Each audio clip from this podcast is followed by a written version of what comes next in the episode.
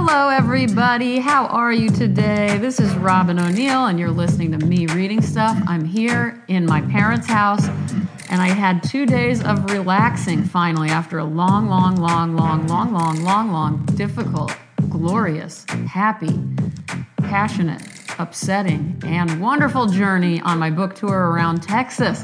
Thank you to everybody who came out over the last couple of weeks. It was it was just unlike anything I've ever done. So I'm coming at you happy and strong and calm and exhausted. But I'm going to do something a little different today. Before I read you a poem I have saved for you, I'm going to let you get to know somebody very important to me, my own father. You've heard him on the podcast before when he would introduce me when I was too sick to do the podcast. And you guys all were curious about him and why he had such a great radio voice. So I've got a couple of questions I'm going to ask him, and those are my questions that I want you guys to answer too, either on Instagram or Twitter or Facebook or wherever you find yourself talking to me. I'm at R O B Y N underscore O N E I L. But first, without further ado, let's listen to my interview with my dad, Jim O'Neil. Hello, everybody. You know me. My name's Robyn. This is me reading stuff on a Thursday. So sorry I missed you last week. We'll talk about that later, but we have a very special guest today. You guys want to know who it is? You've heard his voice before and you loved it back then and you'll love it now. This is my dad, Jim O'Neil. Hi, Jim. I mean, Dad. Hello, everybody out there. God, you do have a radio voice, Dad. Have you ever thought that before? No, I haven't. Well, but you know, some people like my voice because grandma taught me to speak, and you taught me to speak clearly and loudly. Did she do that to you too? Yes, your grandmother did work with me early on to uh, work on my voice and my uh, delivery. And of course, she was a uh, drama teacher and, and directed a lot of plays. And, and just being in her family, I became part of that uh, uh, play thing where I would be in some of her plays with her. And, and so it helped me, I think, in the long run. And uh, yeah, and then you, of course, worked for the railroad and had to present in front of people all the time. So you needed that training, didn't you? I did need that training. I had to do a lot of presentations in front of the board, in front of uh, shareholders, and so it's helped me a lot, I think, throughout my life. I didn't know how long you were in those plays of grandmas. Like, how old were you when you? Uh, uh was it just when you were a little kid, or all through high school? No, it was pretty much uh, from the time maybe when I was about in seventh or eighth grade through high school. Wow. Well, I thank you. And you know what else you did to me? You told me to look people in the eyes when I shake their hand, and I always do that. Yes, it's always something that's very important whenever I was doing business with somebody, I always wanted to see what I could look in their eyes and see what if they were sincere or not sincere about doing business. Oh, and you think you really can tell a difference if they're sincere or not? I always felt I could. Yeah. What do you think about me? Am I sincere? You're very sincere. Maybe too too I much. I know so. you personally, so I know you're sincere. That's true. Okay, now I've got my favorite question. And listeners of me reading stuff, I don't believe I've ever asked you this, but this was a question that my dad asked me before I even know knew what he, the hell he was talking about. I'm talking when I was three years old. You started to ask me this question. Do you know what it is? Can you guess? I can't remember. It's something about how do you feel today, or what is the? yeah, I, my mom knows. Mom, shout it out. Okay, she's shy. It's uh, Robyn. What do you think about life in general? Life in general. That's right. I ask you that all the time. He's asked me that since I was three for some reason, and back then I think I, I said I don't know what that means, and then you would just kind of clarify in you know dumb kid language, like, uh, well, how do you feel? But anyway, I loved it as I got older and understood what life in general was. It's a good question. So, what do you think about life in general, Dad? Be honest. Life in general is kind of, for me, it's been pretty good. Um, but I think that life in general, life is what you make it. And you can make it very difficult or you can make it kind of nice and I think you have to be the one that decides that. There's a lot of things, a lot of outside pressures that can impact that and make it bad or good, but really it's up to you to decide whether life is good or not. And well, thank you. That's a great answer. And those are the kind of things you tell me when I get down. I can tell you sense that if I just switched my attitude, it's not always that easy for me though. You've noticed that. Yes. Yeah. I noticed. And so that's why you have to remind me all the time, I guess. I do have to remind you. Well, why don't you ask me the question now and I'll answer it? Okay, Robyn, what do you think about life in general? Uh, first of all, I just love the question, so thank you for asking. Um, you know, I don't have as positive of it as an attitude of you. I think life in general is difficult, uh, but I also think it's pretty glorious.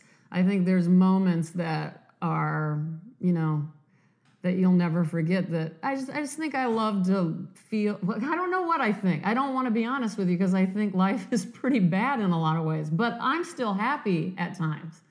So, I feel a little insecure telling you how negative I feel about life in general, but some of us are just born thinking this way. It doesn't mean that I walk around miserable, but I do I tend to see the dark side of things. Do you, do you understand that? yes, you do see the well. You see the dark side more than I do, I guess. I think so. But I understand that again. There's a lot of uh, negative outside forces that impact how you look at life, and, Yeah. and everybody looks at it differently, and everybody from a different walk of life looks at it differently. But I think sometimes if you have a good attitude, uh, you can make things change for the better for yourself. It's true, and you helped me that with that when you came and visited me. You when I was really sick this summer, you kept saying focus on that it's getting better. Focus, and and that really did help me. And I can't do that without somebody helping me. Okay, let's move on to the next question I have for you. What activity relaxes you the most? I guess uh, the activity that relaxes me the most is kind of like working outside doing something, whether it's golfing or whether it's working around the yard. Uh, and I like to cook. So those are the types of activities that relax me, I think. Okay, that's a great answer. My favorite, mine that relaxes me is looking at magazines. I just love looking at magazines on a couch with a blanket on top of me, preferably with an animal nearby. And I think mom would answer the same exact way. Probably so. I don't like, yeah, you've always loved being outside. I like to look at the Trader Joe's Fearless flyer that I have in front of me. That's You've been hanging on to that thing all week, I've noticed. Okay, Dad, uh, this might be a tricky question for you to answer, but I want you to be honest. What's your least favorite thing about me?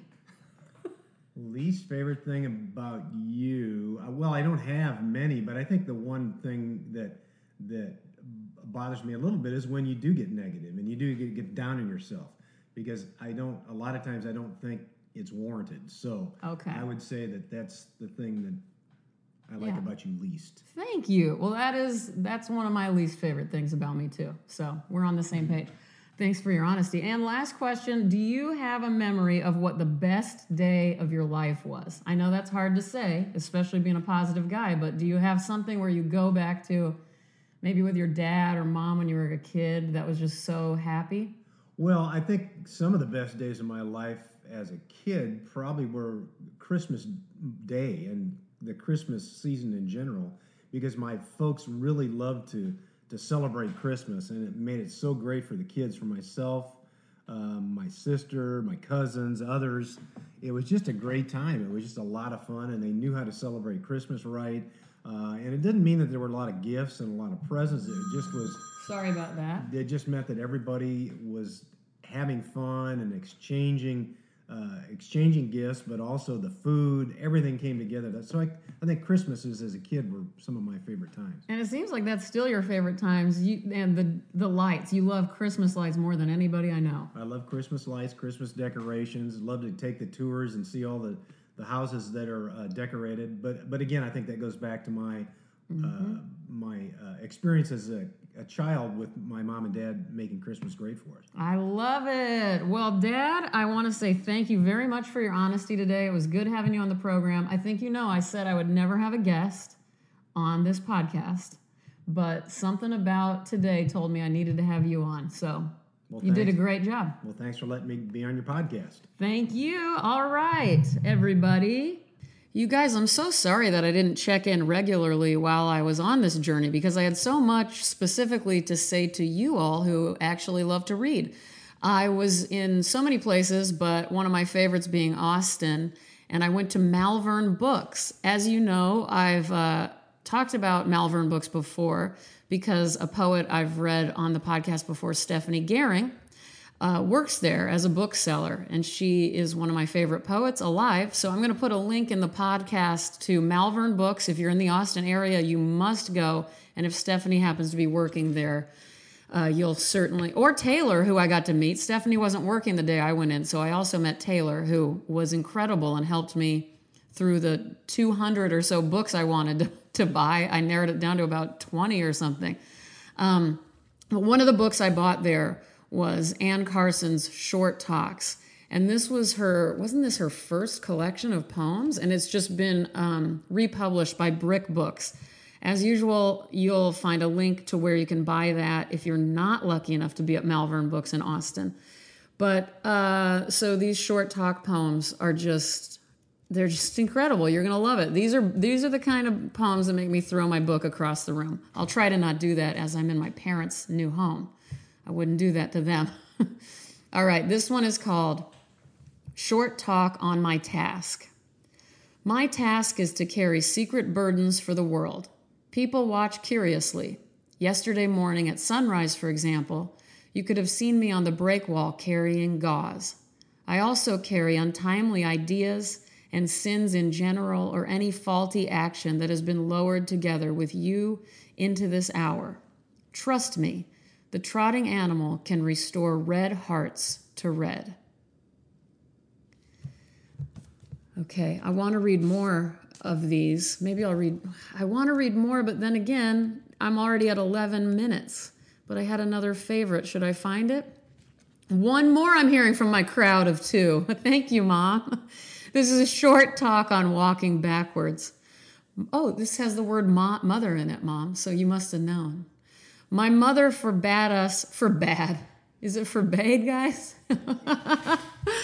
You guys have never heard me do this with people watching me. I'm normally uncomfortable, but oh well.